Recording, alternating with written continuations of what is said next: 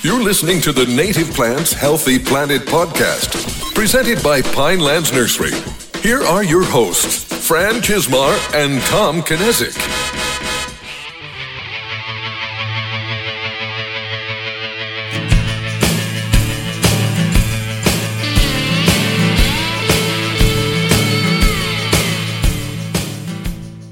Welcome back to The Buzz, brought to you by the Native Plants Healthy Planet podcast, presented by Pinelands Nursery. I am Fran Chismar. And I'm Tom Kinesic. Welcome back to uh, episode 25, or 125, excuse me, 125. so, Oh, how horrible would that be if we went back? I don't know what 25 the- is. If it's a guest, who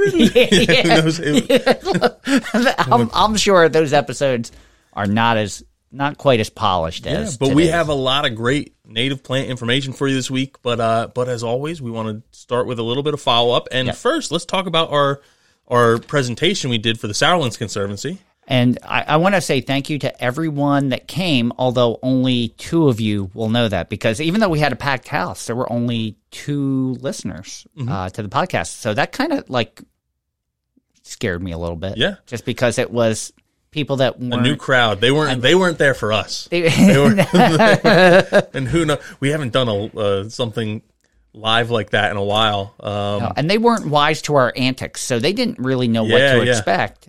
And then So I was like, oh, I hope this translates. I've never been heckled before. Well, I, that's a lie. We were heckled during one presentation we did online, Yes, um, we were.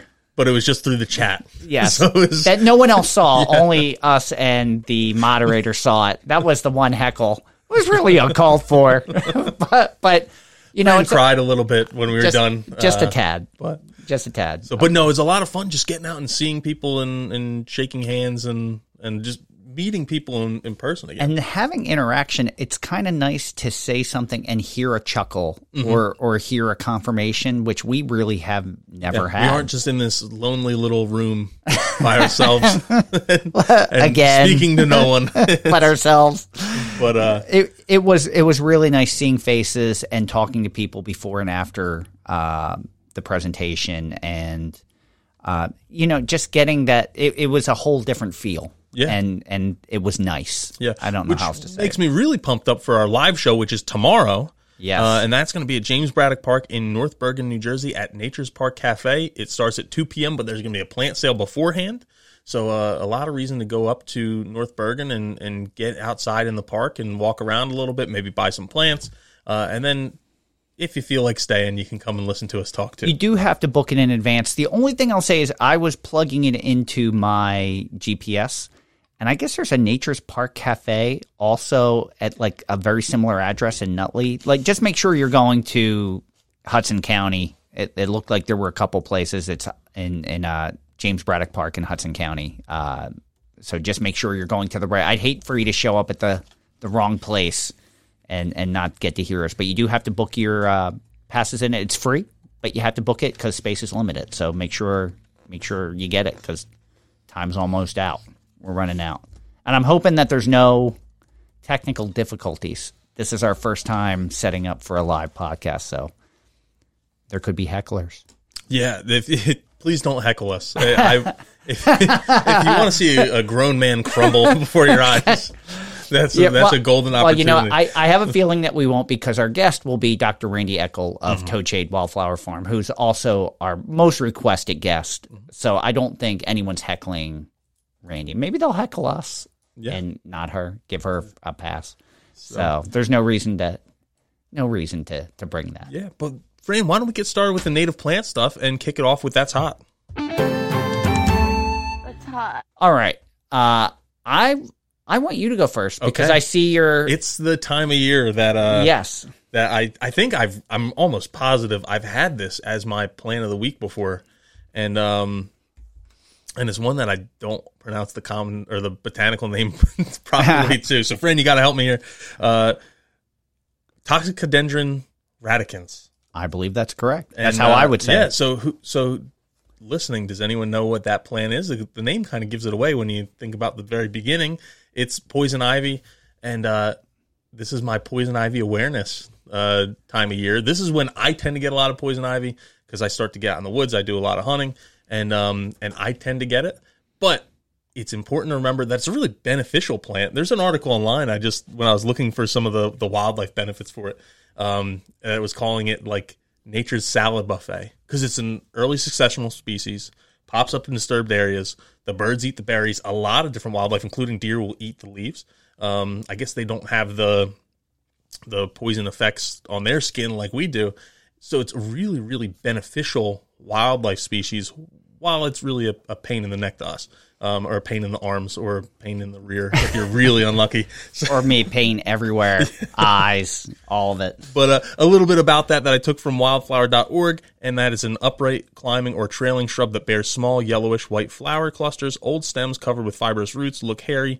Poison ivy is extremely variable in form, occurring as a ground cover along roadsides, an erect shrub, especially in can- sandy coastal areas, which I've never seen it as an erect shrub, but that sounds kind of interesting. Yeah. Um, and then a large vine on trees. Red fall foliage is especially conspicuous. Uh, my biggest run in with this is I was, uh, again, I like the hunt. I was putting up a tree stand in the fall and, um, and was using a, a pole saw to just trim off some branches for where I wanted to put this up. And, um, I didn't realize I was I was trimming poison ivy that had climbed up the backside of the tree and wrapped around, and I'm literally catching the branches as they fall so I can dump them around, picking them up all my arms, not really thinking much of it. Uh, went home, gave my wife a, wife a hug. I only had like a little handful of specks, mostly on my hands and fingers, and she got it all over her just from the oils being on my shirt.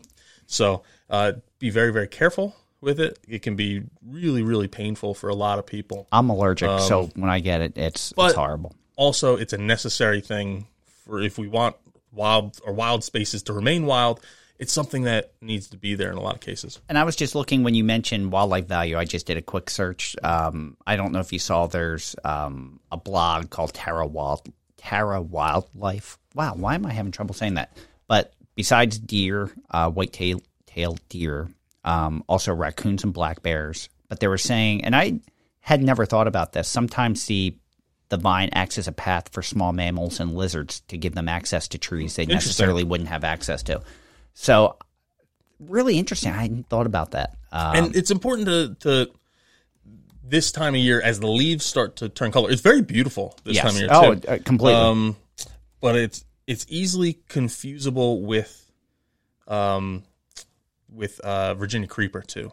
So when you can see the leaves leaves and now Virginia creeper can be tricky because those first couple leaflets will have sometimes three before they get five. yeah. Um, so you're looking at the tip and it looks like oh there's only three it's poison ivy, but then as you look further down the vine there's five and then you're okay that's that's Virginia creeper.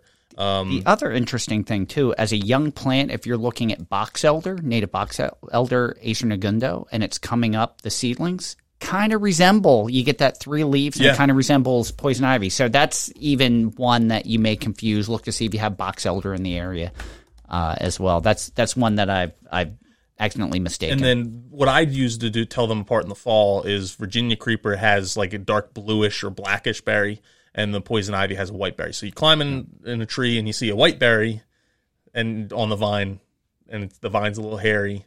Well, the vines when when they're younger aren't as hairy. Um, that's going to be poison ivy. If it's the blackish bluish berry, then it's Virginia creeper. Uh, nothing worse than when you're 20 feet up in a tree and you're like, oh, crap, I'm holding on to poison ivy. Uh, and you learn to identify that stuff pretty quick.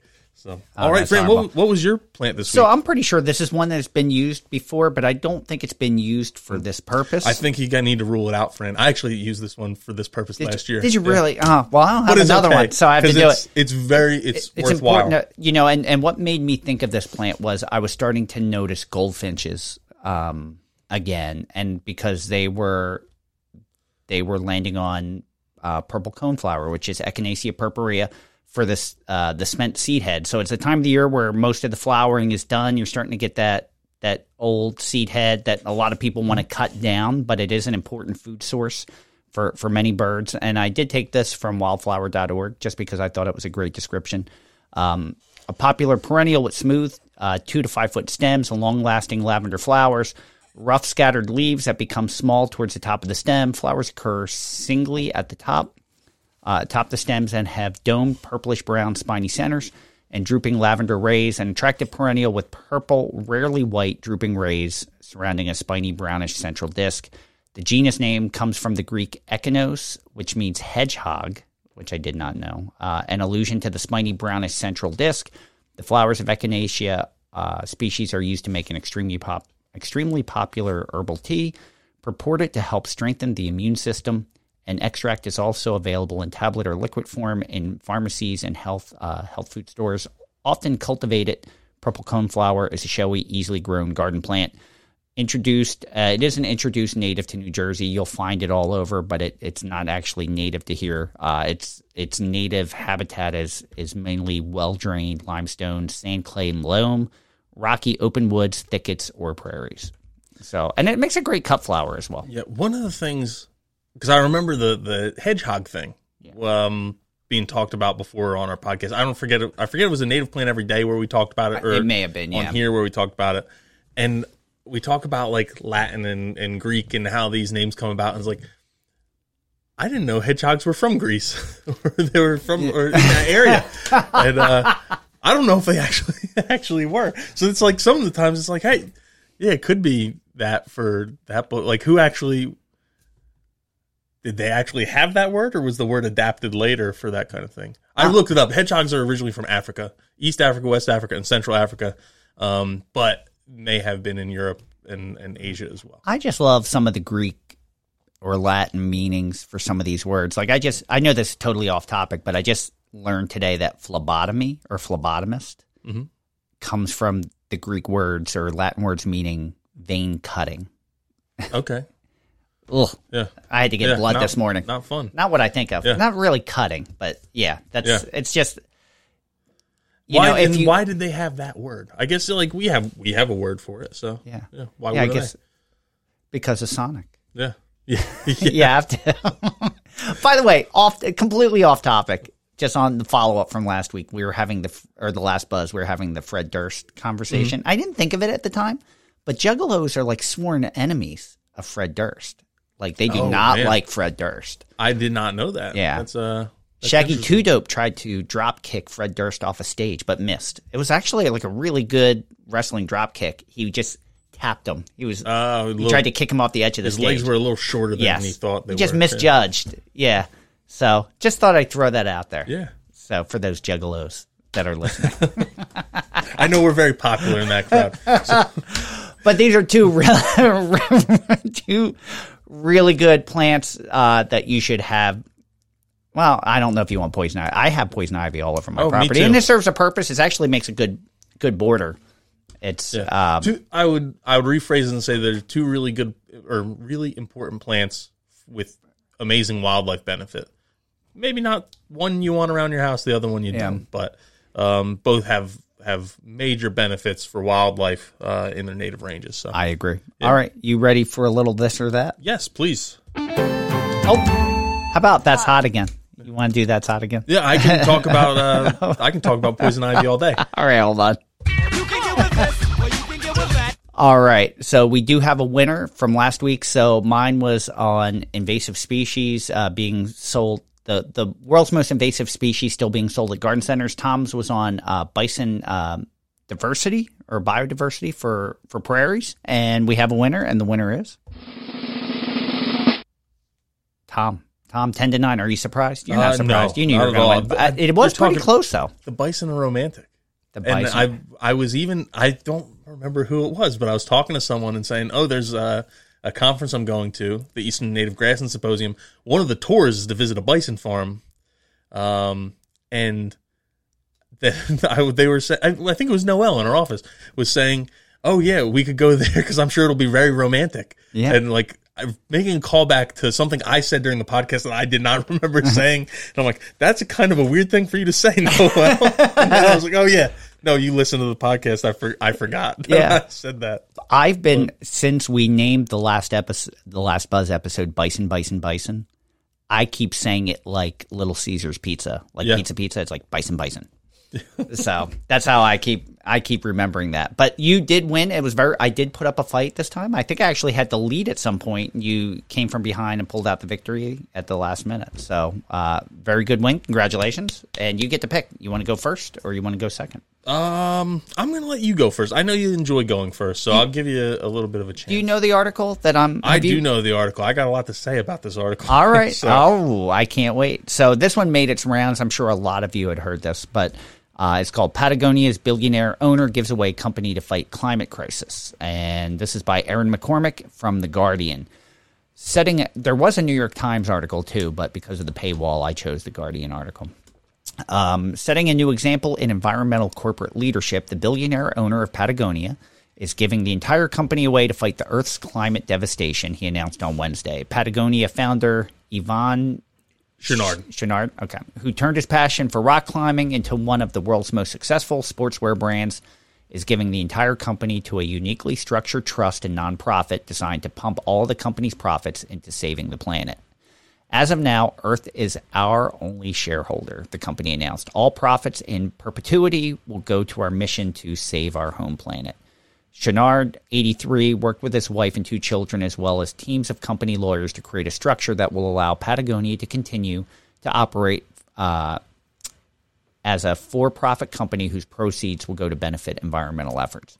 If we have any hope of a thriving planet, much less a thriving business, 50 years from now, it's going to take all of us doing what we can with the resources we have, said Chouinard in a statement.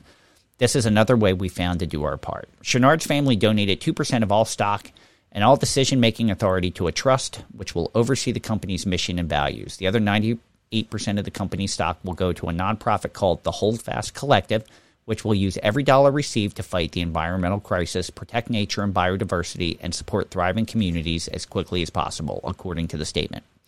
Each year, the money Patagonia makes after reinvesting in the business will be distributed to the nonprofit to help fight the environmental crisis. The structure, uh, the statement said, was designed to avoid selling the company or taking it public, which would have meant a change in its values. Instead of going public, you could say we're going purpose, says Chouinard. Instead of extracting value from nature and transforming it into wealth for investors, we'll use the wealth Patagonia creates to protect the source of all wealth. Patagonia's new direction is designed to set an example that disproves the old shareholder capitalism axiom uh, that corporate goals other than profit will just confuse investors, wrote Patagonia's board chair Charles Conn in an opinion piece for Fortune magazine on Wednesday. Instead of exploiting natural resources to make shareholder returns, we are turning shareholder capitalism on its head by making the earth our only shareholder, he wrote. Chouinard and Patagonia have uh, long been groundbreakers in environmental activism and employee benefits. In its nearly 50 years of operation, the Ventura, California based company has been known for extensive benefits for employees, including on site nurseries and, a- and afternoons off on good surf days. In the 1980s, the company began uh, donating 1% of its sales to environmental groups, a program formalized in 2001 as the 1% for the Planet scheme. The program has resulted in 140 million in donations for preservation and restoration of the natural environment. According to the company, Patagonia was one of the earliest companies to become a B Corp, submitting to certification as meeting certain environmental and social standards, and recently it changed the mission to state we're in business to save our home planet.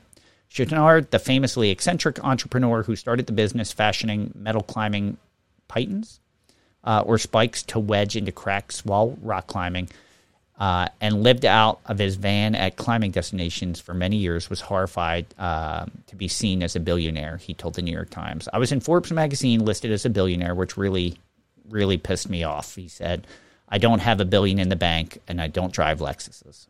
Uh, the Chouinard family are at the forefront of charitable giving, philanthropy, and trust experts told the New York Times. This this family is uh, is a way outlier when you consider that most billionaires give only a tiny fraction of their net worth away every year. Uh, Dave Callahan, founder of the website Inside Philanthropy, told the newspaper. So that I thought that was very notable. I'm curious. You said you had a lot to say on this. Yeah, so I, I should say I have a lot to say about it, but it's um one of the things. It's this what the the Chouinard family did is actually really noble, and I think it's for the right reasons. Yeah. Um, one of the reasons they did it that's left out of definitely left out of the New York Mm-hmm. Times article, left out of this article. There's a couple other articles that covered it that Yeah. included this. A lot of the reason was the tax benefit of it. Um, that they basically for like missed they could still reap some of the benefits of having the company, but not have to pay some of the transition taxes. Yeah. Um, so there was some major, major tax implications that came along with this uh, that were beneficial to the Chouinard family. That so it's not like they were just doing this completely out of the kindness of their hearts. A lot of it was. Don't get me wrong. No, but you know, but I, here's what I appreciate about that, and I can say this from a standpoint of for you being part of a family that owns uh, a company Mm-hmm. that's that's nature based or ecological based.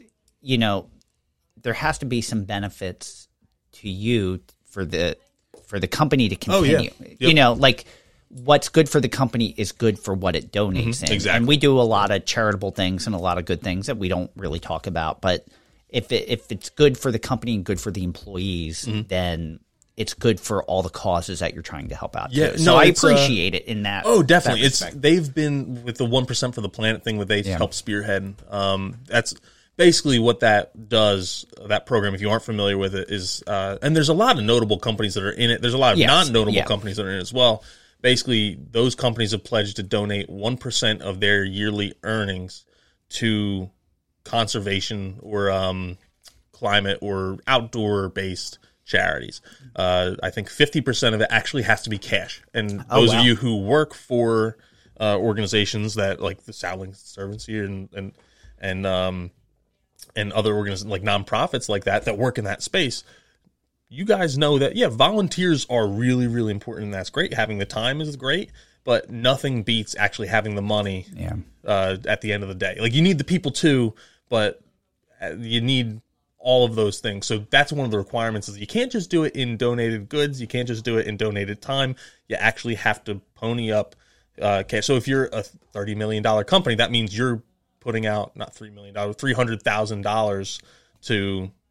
Uh, am I doing my math right? If you were three, I'll, I'll make it easier on myself. You're a three hundred million dollar company. That means you're putting three million dollars every year you're taking and donating it to excuse me one and a half million dollars you could donate the other half could be in goods and services advertising or donated time Yeah, and there's and, and that's not the only organization that does it. The CWRP, that the Corporate Wetland Restoration Mm-hmm. uh, Partnership, uh, any any company that's involved has to yeah has to commit to a certain amount that you're giving towards projects for. You're not just being a part of it; you're Mm-hmm. Yeah. you're contributing to it. Uh, not every company has to contribute on the same level, depending on like it'd be foolish to think that we're going to contribute the same amount as like a public utility Yeah, because there's exactly. there's not the same amount of income to so to do that. and and patagonia and yvon chouinard have really been like leaders in that outdoor space of making sure they're giving back back to outdoor places um a lot of those companies have that as part of their missions because their their whole business model revolves around people being able to go and hike mountains and Yeah. and get outside. And if you don't have uh have the places to go, you don't have your business model crumbles. If people, although people are walking around New York City wearing Patagonia Yeah. stuff too, but um, they've been on the forefront of that, and they've also, if I I may be wrong on this, but I'm pretty sure I've heard that Yvon Chouinard also basically said that he would like to see something similar with outdoor gear that you have with hunting and fishing gear, where there's actually a, a surcharge on it or a tax on it that they pay, um, and then it's added into the purchase price of something in the neighborhood like ten percent. That automatically would go through federal funding back to outdoor places kind of like the Now, duck the- stamp, like the kind of like the duck, Duck stamp, stamp. and um, I've mentioned it before. You have the um, uh, Dingell Johnson is one of the laws for fishing gear. When you go and buy a pack of hooks or or bobbers at the store, there's actually a portion of that that goes is automatically donated. So if say it costs you two bucks, ten percent or eleven percent of that is actually donated or not donated is taxed off of that pur- purchase price is paid for by the manufacturers to the federal government and goes into a pool that is then used for like basically fishing access um, cleaning streams that kind of stuff going right back into the resource same thing with hunting and i can't remember the name of the bill i brought it up not that long ago But I'm okay with that. Yeah. Like I'm I'm great with that actually. and that's what uh, I think a lot of people are, but more people are not. Um, when it comes to like hunting and fishing, they've a lot of people have been okay, but I know when they've kind of thrown out the idea with uh, with the outdoor like REI type places, um, with that that consumer, they weren't as thrilled about that idea. A lot of them are, but the majority weren't. Now, I know one of our employees, their spouse works for REI. Mm-hmm. And if I remember correctly, like where they said Patagonia will give employees off for good surf days, they do hike days, I believe, or Yeah. trail days where if it's a good weather, you have the day off, but you have to go hiking. Like you have to spend it outdoors and doing those types of which I think is a wonderful a Yeah. wonderful program for employees, especially if you're a environmental company or deals with the outdoors that your employees should enjoy get to enjoy and appreciate. Yeah, and too. even uh, Kind Earth Growers does that, where they'll take a day and then they're like, "Hey, we're just going to go to this park and explore a meadow," and that's what they'll go out and do. So something we should probably do too, Fran. Now I'm thinking about it, but But wait, you know, I feel like we get to like on a certain day, I may go to one of our, our seed farms and walk Mm-hmm. Yeah. the seed farm and get to see what's going on. It may not be nature per se, but Mm-hmm. it's getting to explore and spend time with it and outside, which is a wonderful, wonderful thing. yep. So part of our, part of our employees get to do it every day with seed Oh collecting. yeah, yeah. so no, that was a good article, Fran. I'm, Thank you. I'm glad you brought it up because I was almost going to use it until I saw you had it. Um, obviously, I was the big thing I wanted to cover is they it paints a very rosy picture. It's still very very rosy. it's very but advantageous. It's a, a slight muted. You, you mute the rosiness when you tie in the tax benefit, Yeah. and that is, yeah, it's saving them millions of dollars to do this versus I doing al- it a traditional way. I almost didn't choose it because I've seen this make its rounds on social media and on the news, but I wanted us to be able to talk about it. And that's why I was hoping that one of us would do it. And I'm like, I'll just pick it. Yeah. So, My article Yes. also has to do with climate change. Perfect. And this was uh, from CBS News, and the title was Due to Climate Change, Nevada is saying goodbye to grass. Um, makes a lot of sense. Yes, it does. So I'll read a little bit and then I'll give my thoughts at the end. So, in Las Vegas, Nevada, it's come to the come to this. The climate change has helped make water even more scarce. So, under new Nevada law, the grass has to got to go. When we look at outdoor water use in southern Nevada, landscaping far and away is the largest water user, and end of that it's grass," said Bronson Mack of the Las Vegas Water Authority. The city's already pulled up about 4 million square feet of grass on public property so far this year. Because thirsty green parkways are something they just can't afford anymore. The grass that you see behind me is no longer for this is not long for this world, Mack told correspondent Tracy Smith. Uh, in fact, with the next couple of months to a year, this grass will be completely eliminated and will be replaced with drip irrigated trees and plants. And every drip counts. So water waste investigators, also known as water cops, you want that job, friend? You want to be a water cop? yeah, I'll take that know job. a lot of people hate water cops. If we're being, if we're being honest. um, I would, I would be okay. So uh, the water cops patrol the neighborhoods, taking note of who's watering and when, and how much of that water goes down the drain. Living through the summer of 22 has made climate change harder to deny, whether here in Bone Dry, Nevada, or in the uh, Caribbean, where rampant seaweed growth is choking beaches, or Kentucky, where too much water created tragedy that's still unfolding. But it seems that there are still those who could use convincing that climate change has become a climate emergency. Last spring, a group of scientists chained themselves to a Los Angeles bank in protest over the lack of action. We're going to lose everything, and we're not joking, said one presser, Dr. Peter Kalmus. We're not lying. We're not exaggerating. This is so bad, everyone. Smith asked, if this summer is so ridiculously hot, what is next summer going to look like? In general, it's going to trend up, he replied. 20 years from now, we'll look back on summer of 2020, uh, 2022 and we'll wish that we had this had it this good. We'll wish it was this cool, and that's not an exaggeration whatsoever. Um, which another article I, I talked about a couple weeks ago said something similar that we were going to see temperatures uh, along the East Coast and especially in like the Corn Belt in the Midwest. Um, we were going to see heat indexes up over 125. Wow. So that's something that yeah, there are ac- or projections that are saying that that is very real. So, um, and for the most part, the scientific community is behind him. The UN's International Panel on Climate Change report uh, is basically the last word on where we stand, and that word is grim, says the report's lead author, Sarah Birch. So, what does two, two degrees of warming mean? We asked Neil deGrasse Tyson to lay it out for us. How many degrees away was the ice age of 20,000 years ago? It was eight degrees colder. Eight degrees colder. We have an ice age where glaciers reach all the way down to the middle of the United States of America. So, even half a degree makes a huge dis- difference, asked Smith. In your life, what's a half degree to you or me? Two degrees, who cares? Earth, it matters. It matters, Tyson said.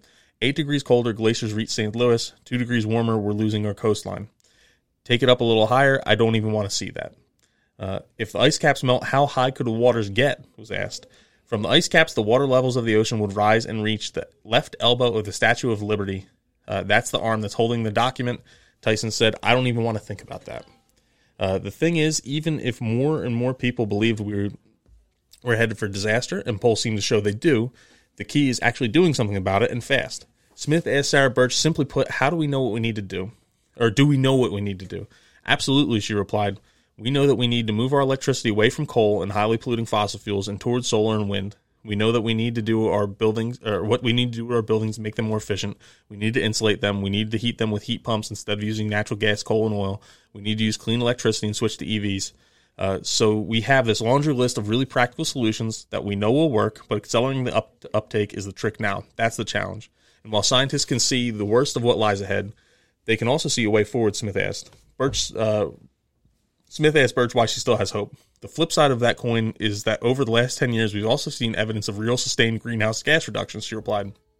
So, what that tells me is we have a roadmap, we have the technologies, the policies, the actions already at play that we need to get where we want to go.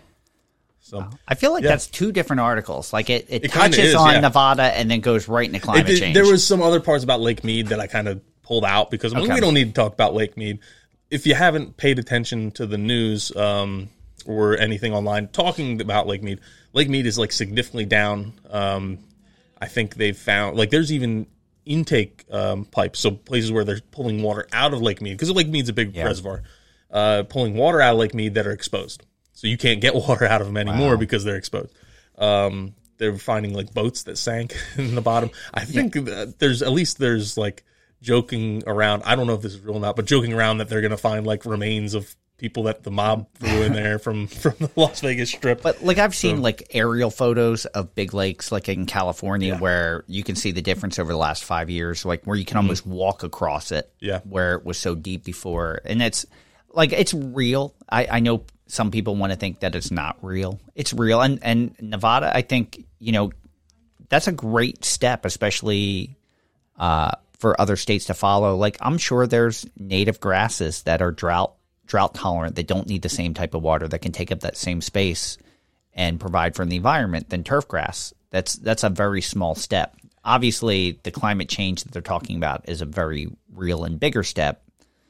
That actually it made me like it went from something being hey this is something great to feel good about to how scary is this whole overall picture which mm-hmm. I, I want i'm sure they wanted you to to get the sense of urgency for this but Yeah, that was the big takeaway is that this is really urgent. As I a lot of it's been through this podcast, and maybe it's because we're I'm out looking for information to present on here, but I just keep finding more and more that's seems to be getting more dire and dire, more urgent and urgent on that we need to do something. We need to replace lawns with meadows. We need to replace turf grass where it shouldn't be, and especially in places like the the Southwest where you have water shortages already, and then we're water installing turf grass and using tons of water on it for what other no other reason than the aesthetics of it. yeah Um, and even we had a, a pretty severe drought here in New Jersey this year, and I'm looking at neighbors that are irrigating their lawns, and I'm like, oh. We talk about right place, right place, and well, if you're in a spot where the turf grass isn't surviving there, maybe that's not the right place. It's still a plant at the end Yeah. of the day. Maybe it's not the right plant for that place. and uh, I looked at it in my own yard and said, "Oh, there's some issues where I don't have grass growing here, and I in that instance, it's a place where I would like grass to grow. Well, it's I've never gotten it to work, so maybe I just need to give up. And this year, I saw ground nesting bees there and all this really cool stuff. So I'm like, oh, does it look the best? Not really, but it plays an important role in the ecosystem at the same time. I'm, I'm trying to remember the last time we saw a drought to the magnitude that we had this summer. And the one thing I'll say is if, if you look at, at my property, the na- with the exception of the newly planted natives, the established natives all held up really, really well. Um, the non-native stuff, not so much. There were a lot of things that we lost that we were okay losing because they were non-natives. We just kind of let it go. The grass completely dead. And like you said, like I saw ground nesting bees. I saw a lot of insect uh, movement that we hadn't seen in the past. So it just makes you think like, oh, look at look at the things that did well, look at the things that didn't do well. That should be a roadmap moving forward for this. And we didn't water anything, but yeah, I could walk through the neighborhood and I I could see the people that had automatic irrigation systems and they were pumping grass. I don't know why, like that wasn't why that was necessary, why that need was uh, there. Everyone else's grass was dead anyway. Why did you have to be the one property that looked good? exactly. It's like you have bragging rights. you're going to parties and saying, "Oh, look at my grass compared to Pete's down the street." What a shallow thing to be proud of Yeah. at the end of the day. It's um there's tons of shallow things to be proud of, but that one is pretty high up there on the on the list. I, I. I agree. I but agree. it's it's yeah, you don't want to. It's just a, a culture we have to break. It's just like this cultural desire that I think is where people are learning, and more and more people are tuning into the idea of native plants. They're learning some of the downsides of some of these non-native plants, like turf grass, and saying, "No, it's." It, and don't get me wrong, turf grass is always going to play a role here in New Jersey in the Mid Atlantic. Yeah. Southwest, I, you're still going to need it on on sports fields. There's major benefits for natural grass versus artificial turf. Yes. Turf. So if you can have it, it's. But yeah, it's uh as more and more people learn, I think this culture is eventually going to change. It's just we need to it needs to change a little bit faster than uh And you know, I need to is. I need to remember that it it varies in different parts of the country Mm-hmm. as well. How we view it in the Northeast, we're pretty fortunate with the amount of rain that we get typically. Oh, yeah. you know, it's it it it changes as you move throughout the country. So I know I have our perspective, but it's I, I have a feeling like there's more and more articles. I love that. Like I said, when we first started doing the this or that, I used to have to really like scrounge for an article. I don't have to scrounge anymore. There's plenty to choose from, and and there's a lot of topics like this. Like you said, there's a lot of climate change articles. So I think these are two really great articles, uh, both worthy of winning. You get to vote. We will have the articles up on the the Facebook page. Uh, this probably Friday or Saturday. We'll have it up, and you get to vote and and make sure you vote for one of these to see who wins. It'll probably be Tom. I think I've Oh, only won like four times this friend. year. I think I've There's only a lot won of like four. Patagonia fans fans out there. You got to watch out for all the like the North Face folks and uh, The REI or I'm trying to think of the what's the other brand that's that's um, Columbia? Columbia is another one. Yeah. There's another one like in that Patagonia realm that's maybe they like to wear Helly Hansen. Oh. So now I will say this: Patagonia is not cheap either. oh no, definitely. Not. You know, when you look at the cost, I wonder what the cost. You know, I, I know it all comes down to profit. Um, you know, you're you're paying for Patagonia, so um, I don't know. I wonder how much is donated compared to really what the that profit is, but Yep. but it's all for good things. Yeah. So just make sure you vote, and the choice is yours. There you go. Uh, you ready to do some listener shout outs? Yeah, Fran, that, that would have actually been like a really just make sure you vote and then you could hit the button. And of course, the choice is yours. Okay. There you go. All right, there you go. Uh, let's kick into listener shout outs. Listener, listener, shout out, shout out, shout out. So I just have one this week, and I, you know, and I don't know that we've we've given Rick a shout out before. Rick McCoy from uh, Richard A. McCoy Horticultural Services has been a guest, I think, three times on the podcast now. Uh, he's been on three times. Um, we had mentioned that only two of the guests at our live uh, talk had heard the podcast podcast before. One was Lori Cleveland, who who uh, is the executive director of the Sourland Conservancy, who we did the talk for.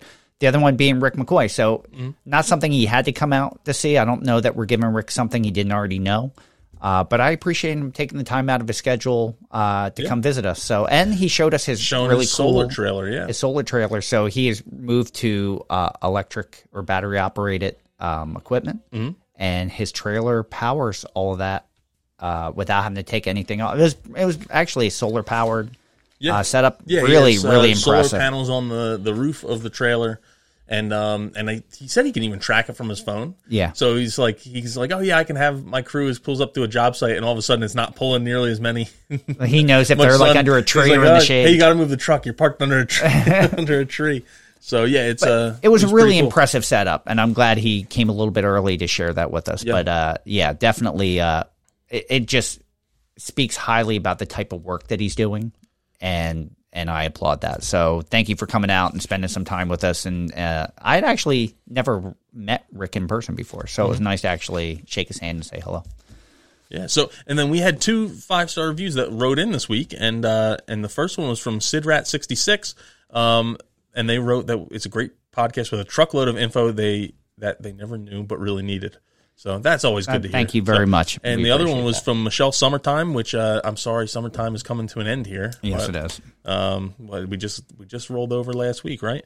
And um, and she wrote that she always loves sharing nature with her kids and family and bird watching with the bird feeders, and uh, went to a Facebook page about looking for native plants that would attract birds. And um, what else did they write? Was it, it- was very long. Was it Siri that brought, like, when she searched Siri about native plants or Alexa? It was one or the two, but it actually, Yes, uh, Alexa. Uh, she asked Alexa to play a native plant podcast, and here we were.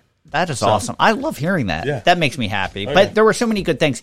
Every time I see that review, I, the, the silly things that my brain does, like, because it, it started out with, uh, attracting birds, and it always makes me think of the Killers. It started out with a kiss. How did it end up like this?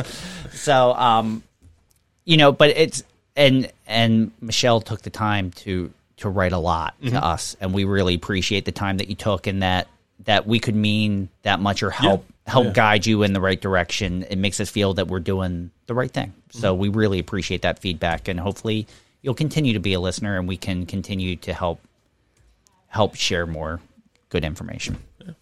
So, Fran, I see we don't have any questions. There were no questions this uh, week. we don't have a topic. We don't. Um, we don't have a Fran's complaint or a Tom's petty. I gotta come up with a thing for. I love Tom's Petty. I look. I didn't Google to see Tom Petty lyrics that deal with complaining, so that we could lift it. And there was only one song, and it didn't really fit. Yeah. So we'll come up with. Well, you have. Uh, I should have checked, it says "Don't Bring Me Down," which I. I Yeah, know that was the not a one- Tom Petty song. But but uh, the the lyric didn't quite didn't quite fit. is that a Tom Petty song? Yeah. it's always Yeah. been a Tom Petty Yeah. song. I always saw someone Well, else saying. you're that. thinking. I'm thinking of a different ELO. You're Maybe, thinking. yeah, that's what I'm Yeah, thinking of. you're thinking that the different song, but um, yeah, I'll find something that Well, works. I but did. I don't have a, a real grow read a book, but there's something I'm trying to shove into that category. Can I play the theme Um, Yeah, music? go ahead. Grow read a book. I like books. All right, what are you trying to? And it's okay that we don't have like we're really. By the way, it's busy, and, Yes. and Tom is out of all of us the busiest person here. like I'm surprised we're actually squeaking this one in. We yeah, we shoved this. I Fran came to me earlier and said, "Hey, when can we record this week?" And I'm like, "Well, I'm going to a conference uh, tomorrow through Friday, so we, this afternoon, we yeah, gotta we got to do it. So we're doing um, it. So it's uh, which is all good things. Yep, It, it's yep. now that COVID is a little more relaxed, everything is open back up, and we're getting to. Mm-hmm. To, to see people face to face and shake their hands and in certain instances give hugs and, and have conversations in person, Yeah. which hasn't happened in, And in so long. when you when you really look at like the the testing data and the all the different rates and whatnot. Uh, it really hasn't disappeared as much as people think it has, Oh, but my, it's um my doctor told me today she's had it three times Yeah. already. I was like, really? Uh, and that makes sense. Mm-hmm. You, you're a doctor. You're working in a place where people come to you and are sick. I would Yeah. imagine, But no matter yeah, what you do. Uh, if you're if you, I we've gotten to a point. I should say we don't we don't look at the numbers nearly as much as we did, so it No. kind of fades from mind a little bit quick. It's been over two years. People are a little tired of it, and it's uh. But yeah, so all these conferences are starting to go on, and from a business perspective, it's something that we should attend. So um, that's why I'm going. But we're going to all of them. That's why we're so busy. anyway, so not books, um, but something I think is worthwhile for people to watch. Okay. If you have Netflix, there's a really cool documentary. Fran does not have Netflix, so he's looking I- at me a little sad right now. I don't. um, there's a cool documentary called Gather that was uh, about some indigenous peoples and how they would cook with uh, not just native plants, but how how a lot of them were native plants that they would use traditionally, and how they were kind of reinvigorating some of their historical recipes. that sounds like something I would really and, enjoy. And in in exciting tribes and doing new opening new restaurants and new businesses. It was a, just really heartwarming, I guess is one way to put it, to see that this was happening, especially from my perspective where we've been diving into this a little bit. Um, then the other one just launched uh, on the 26th. So it's brand new. It was on Hulu. I don't know where it actually is like realistically launched, but they had a couple episodes up there. Uh, and it's it's a a show. I guess it's a competitive show. I, in all uh, all honesty, I didn't finish the episode. I put it on last night when I was laying in bed, and I fell asleep before the very end. um, but it's called Chef versus Wild, and they basically take these like two gourmet chefs and put them in the wilderness with like a survivalist guide and they go around and forage for different mushrooms and fish and like I think they're given some ingredients. Okay. that- like in the episode I was watching, um, which had I uh, uh, there was Chef Nico who was uh, a Cherokee woman from uh, Oklahoma and who had ran some restaurants and I can't remember the name of her business off the top of my head. And then there was another guy, Chef Alan, who is uh, the person behind the Forager Chef website.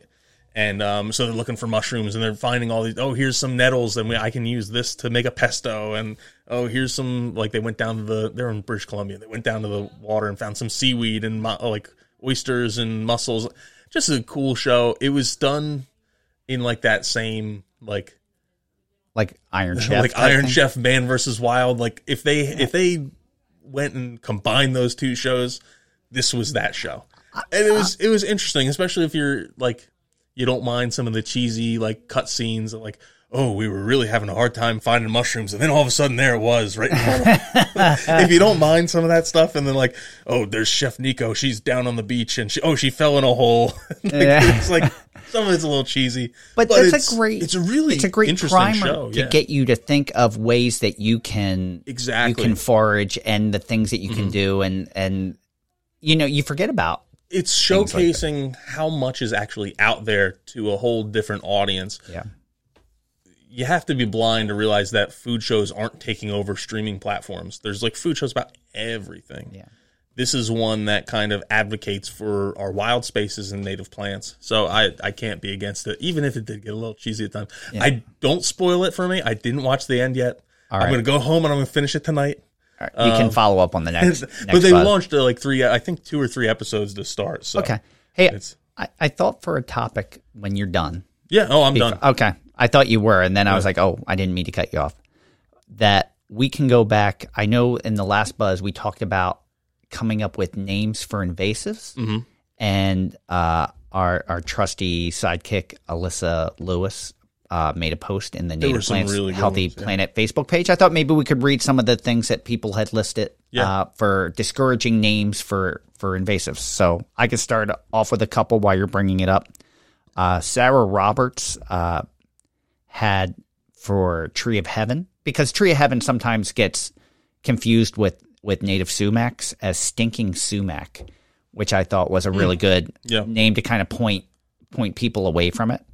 Uh, let me see. Uh, You can keep rolling while I while I find these here. Uh, uh, Emily Shelby had called Bradford pear the fishy tree because she felt like the bud smelled like fish. So I thought that was a pretty good one. Um, and and a couple people had mentioned that that they thought of it. So besides stinking sumac for uh, Tree of Heaven, uh, Brad uh, and Brad's a customer of ours, and I know I'm going to mispronounce his last name, Madrinsky. uh, I would need to see it written in front of me, Okay, but I like the one that he has um, Tree of Hell. By the oh, way, yeah, yeah. which I thought was. I really like the one uh, from Carol Loris, and I'm referencing multiflora rose and just abbreviated to MF rose, which, Yeah, which is really good. initials can be for used for You- something you else. know what? when I Um, when I show, so. when I went through that was the one that got me to laugh the hardest. the MF Rose. Um, uh, Rita Tomasetti uh, said Japanese barbed wire for Japanese barberry, which I think that's that's a really good play on words and makes people think uh, just how bad it is. Um, and she also said deathly bamboo instead of heavenly uh, bamboo, uh, which is Nandina domestica, which is also now starting to be considered invasive in some some areas.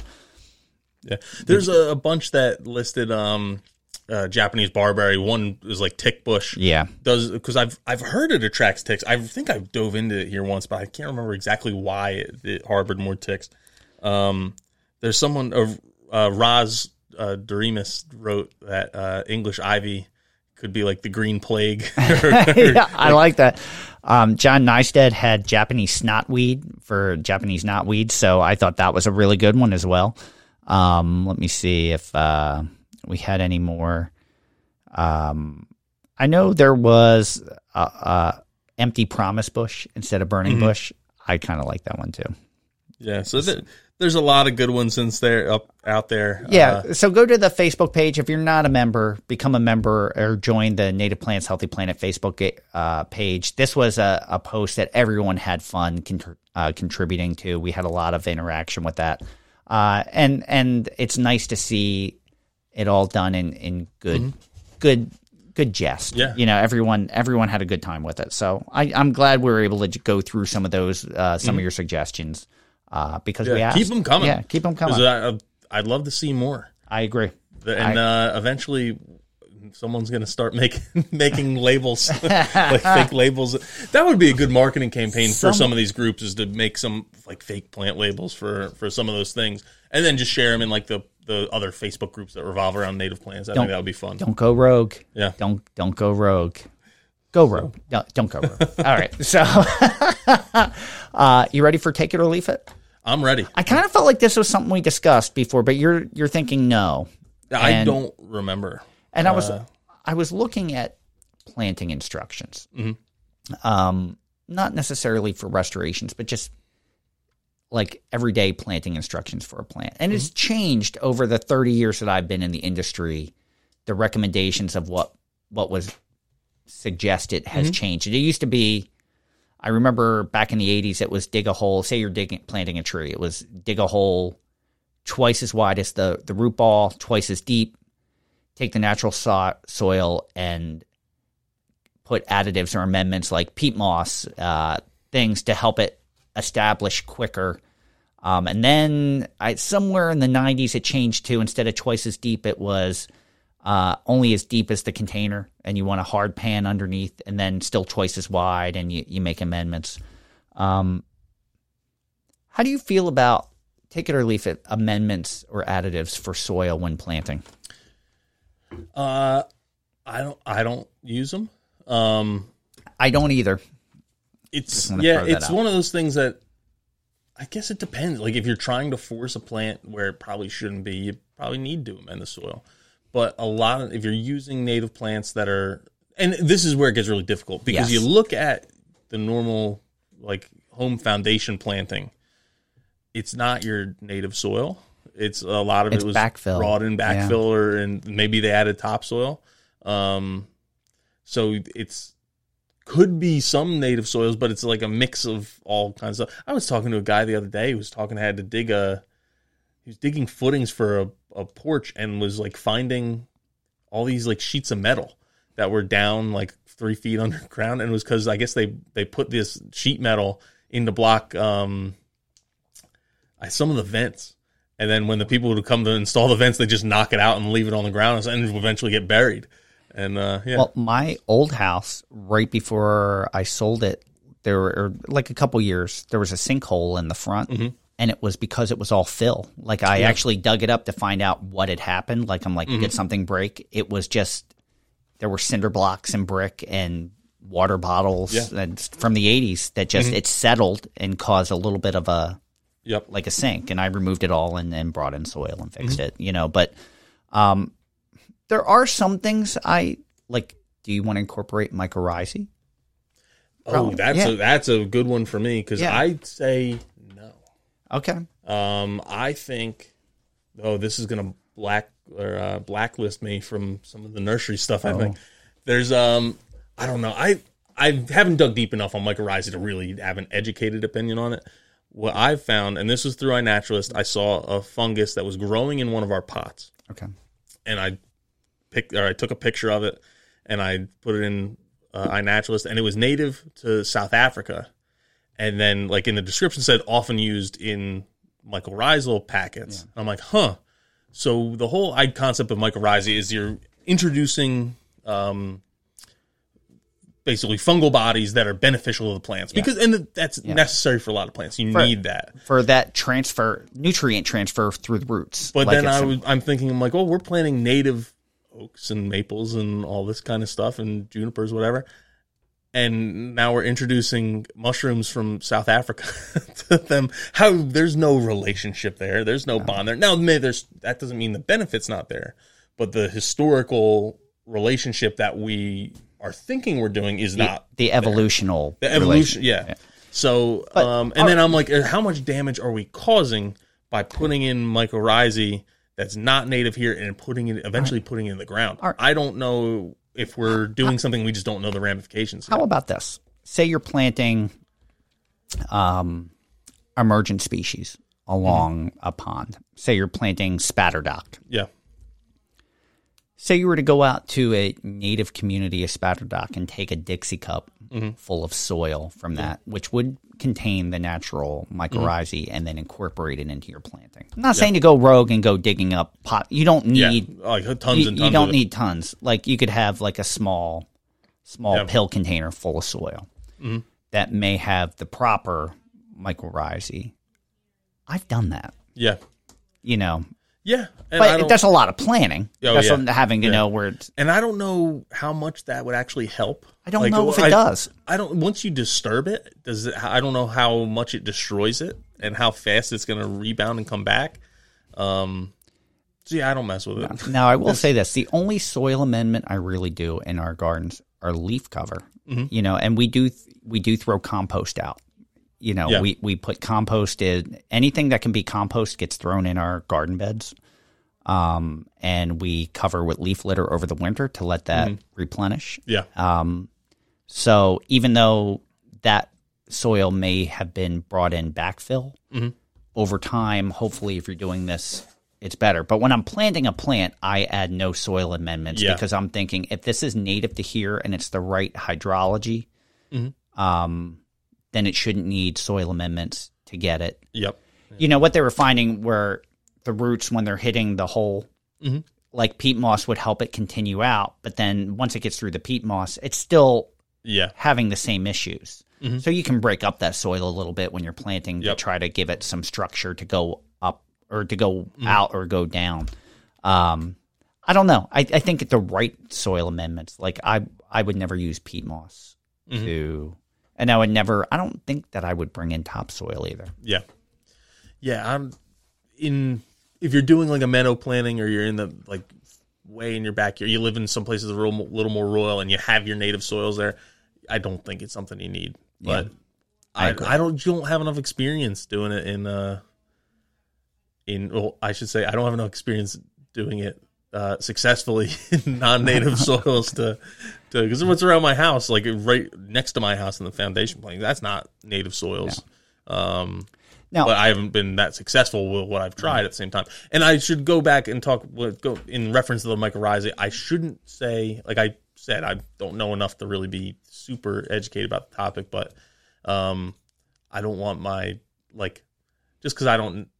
What am I trying to say? Just because I'm ignorant about it doesn't mean that I have a full fledged opinion about it. I have a half fledged opinion about it, and I'm like, a lot of this makes sense to me just knowing about other things, but I don't have any scientific proof to back that up. So don't take what I'm saying as the gospel, uh, as all too often happens online. so No, but like behind my property is a, a natural area that you know was disturbed when the houses were built.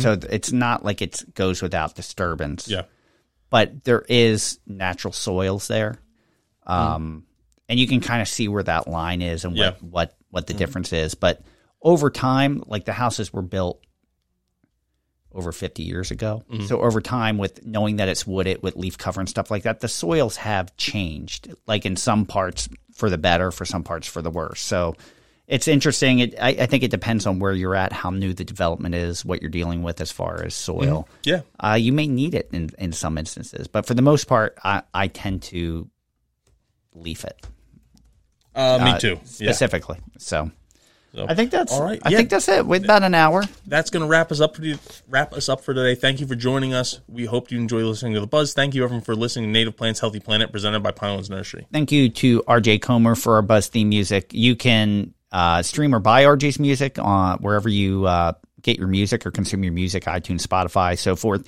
Uh, or you can really check out his Americana playlist on Par- uh, Pandora. Just uh, search for them, and you'll be glad that you did. They're great playlists. Follow us on Twitter at Pineland Nursery, Facebook at Pinelands Nursery NJ, Instagram at Pinelands Nursery, or Native Plants underscore Healthy Planet, and also YouTube at Pinelands Nursery. It's it's been a while. We haven't had a lot of calls or comments, but don't forget about the question and comment line. Call us at 215-346-6189. I will repeat that. 215-346-6189. Ask a question or leave a comment. We're going to play it on the future episode of The Buzz, answer it to the best of our ability, and if we can't, we will phone a friend. And uh we talked about the Native Plants Healthy Planet Facebook group earlier. The conversations have been great. There's been more. I think we're up to 1.3 thousand members, Yeah. so it just keeps growing, and uh, it's been very civil and uh, productive, which I appreciate and friendly. Yeah, so you can buy Native Plants Healthy Planet merch da- at, directly at our website, www.nativeplantshealthyplanet.com. Uh, there's a banner across the top, takes you to our Teespring, Teespring store, and from there you can pick out all cool designs. I have a couple more. Um, I because we got we ordered stickers, which we're gonna give Yes. to the our favorite, uh, uh, what's it called, invasive plant renames. Oh, that's great. We're to give away stickers to some of them, so we'll be in contact with the people that we made us laugh the hardest, and uh, and feel free to keep adding names there Yeah, because uh, we as things pop up, we might we might contact you and, and mail you some stickers. And and also, if you're coming out to our live podcast, anyone who is willing to ask a question live, we will give a choice of stickers. To. yeah, so They're great for a Yeti. yeah, yep, and um, but I was like, oh man, I should probably put these on the t-shirts too. so I'll probably upload them as uh, as t-shirts as well in the near future. Uh, and we don't take any of the profits from that. All the profits we basically uh, allocate, and then when we get to a lump sum that's large enough that we feel is is impactful enough to donate someone, we choose uh, usually one of our guests who's been on and kind of has like a really good mission and and we like to choose people who hey they're doing this because they love it. They don't need the money. They don't want free plants or they'd love to have free plants but they're going to do it without They're not doing it for anyway. tax incentives. so and we choose some of them. And it's a we've we've been lucky enough to give away $1500 so far so I'm um, I'm I'm proud of that. yeah. So, and uh, you can also listen to our podcast at www.nativeplantshealthyplanet.com. Um, but you're probably going to listen on Apple Podcast, Spotify, Stitcher, really wherever you consume your podcast. And uh, when you're doing that, if it's all possible, um, leave a five star review. And if you do a little write up, I'll give you a shout out on the buzz. That really goes a long way into uh, getting us higher up into where people will see us and promoting this native plant message. And uh, if you really want us to do us a big, big favor and and have us pop up more, uh, take your friends slash spouses or just random phone you find and uh, go to their podcast app of choice and subscribe them to Native Plants Healthy Planet. And then uh, then we'll really shoot up and, and show up on a lot more people's phones. So um, with that, Fran, are we ready for today's secret? Yeah, you said you have. I haven't been bringing it, but you I- said you had a secret. I have a secret um, that I kept secret from you. oh, And that was well. uh, First, I should mention we had a lot of people write in about the last two episodes about how much they enjoyed them, uh, both with our last buzz because we had a lot of fun making that one, and then with the a moth lot of night, people loved Moth Night. which that was really. Uh, Fran and I didn't have time to. We I think we lost our guest last minute, and we Yeah. had to. It was like, oh, what do we do? So we said, well, we have this kind of stashed away, and we're planning on doing some more of that as I'm going to conferences. Hey, what better than to sit down with some of these professionals and over a beer and kind of talk shop and Yeah. really pull back the curtain, and let you in on the conversation. Um, so I don't know when we're going to release them, but we will at some point. Uh, as we recorded them, I don't have any stashed away yet. But what happened is, so last Friday uh, we released the Moth Night. When we would have recorded an actual podcast, that was on September 23rd, which also happened to be Fran's birthday. yes, And uh, so we missed saying happy birthday to Fran That's all on our actual episode. So we're doing it a week late. And Fran, how old are you now? I am 52. So I'm old. good. So, I am and I'll tell you a little bit of my day on Fran's birthday. okay. Um, because uh, I I started out by getting peed on by my son, as he said, "Daddy, I need to go to the potty," and then started to walk, and I could tell it was like It- it was a little bit. Su- he wasn't walking with the same gait as he normally does, Yeah. so I could tell he was holding it. So I'm like, I'm gonna pick you up and expedite this trip. And uh, as that happened, I quickly felt my uh, shoulder and chest getting wet, and um, so and I was already getting a little late or late for work. He wo- he woke up at like an hour and a half earlier than he usually did that day. On top of that, so he just hasn't been feeling right. Um, so I'd already been up for like an extra hour than I normally would because I wake him up in the morning, and then uh, then he peed on me, and uh, and then I had a doctor's appointment. To, Yes. So I went to that, and um, so I had my eyes dilated, and uh, my wife and son went with me because we were going out. We are the plan was to go out to lunch later. Yeah. Didn't happen. Things were just a little bit too crazy. Um, and uh, so I usually when you get your eyes dilated, I've even told a secret on here how I got Yeah. my eyes dilated and I couldn't drive home Yeah. because I had to take my contacts in. Well, they told me to put my contacts back in. I'm like, man, I can see really well. Melissa's got her hands full with our son. I'm gonna drive to where we're going next. Okay. And uh, as we started to go, I'm like, the GPS screen started getting a little bit Oh. blurrier, and eventually I'm like, oh, Melissa, I'm when we get to our spot, like I can see enough to drive, but I'm gonna let you drive home because I'm getting to a point where it's getting harder for me to see. And then she's like, oh man, gas up here is like way more expensive at home, and I'm like, oh crap, I need to fill up my car. When we were going into the uh, eye doctors, I said we got to stop at the gas station right on the Yeah. corner. As we're pulling up to this gas station, I ran out of gas. Oh no! I didn't know any of this. yeah, literally, I'm at the the corner, so I just ran across the street and uh, begged for mercy from the gas station attendant if he would let me borrow a gas can. He says I don't have one, but I'll sell one to you. So I bought a one gallon gas can for fifteen dollars. Filled it up as like, and with the new gas sensors, you can't fill them up anymore. It's got to like press down, so I can only fill it Yeah. up halfway. So I have half a gallon of gas, and I'm like running over to my car that's literally 50 feet away, just like on the side of the road, and filled it up as much as I could. Got it started, pulled over, put a couple more gallons in it, and uh, Oh because I wasn't paying 60 cents more a gallon. and I was like, I just need enough to get me home. And, I uh, had no idea. Yeah, so that was uh, no that was my last Friday And on Fran's birthday. and you came in very like calm. Yeah, well, that was I. I got to a point where I'm like, well, I've already had three bad things happen to me today, so I don't have to worry about any more if they come in threes, you know. So Did, Well, I don't. Have I ever shared on the podcast? I know you know the story about the one time I've been peed on, and it wasn't my kids. I don't think that's safe for the podcast, Fran. no, That's, this one's uh, safe. okay. That was- sounds very personal. It was. uh, It wasn't. It, it was not wanted. It was unwanted. Uh, I was at a Jimmy Buffett concert. Um, okay. At Takes and to a whole different level. yeah, and I was in the lawn seats at the Camden Waterfront Stadium, which Mm-hmm. was it was a it was a sold out show, and Someone's have- fins were a little too far to the left. they were a little yeah they were a little too full and uh, someone decided hey i'm going to relieve myself right here and it just happened to be on the back of my leg and uh, that's a really horrible feeling knowing like what am i going to Yeah. like and like i turned around to see what was going on and that didn't it was someone that was so drunk that It didn't deter them. it didn't deter them and i realized that they had no idea of what they Yeah. were doing for ha- like as you can imagine i was pretty angry Mm. like uh like i wanted to retaliate but Yeah. i i managed not to but it kind of put it kind of dampened the whole evening literally, yeah, literally.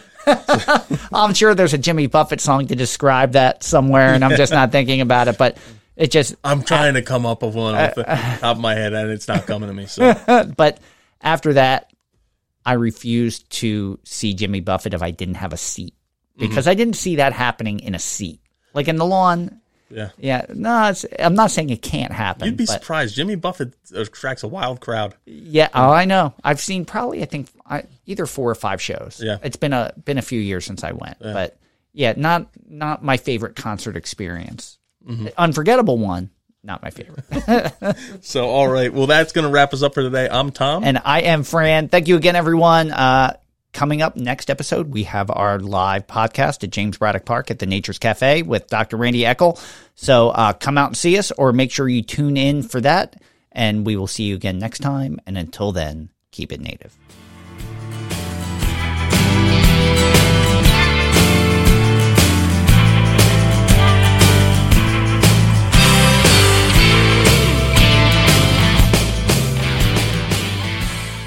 Thank you for listening to the Native Plants Healthy Planet podcast, presented by Pinelands Nursery. Remember to like, share, follow, and comment.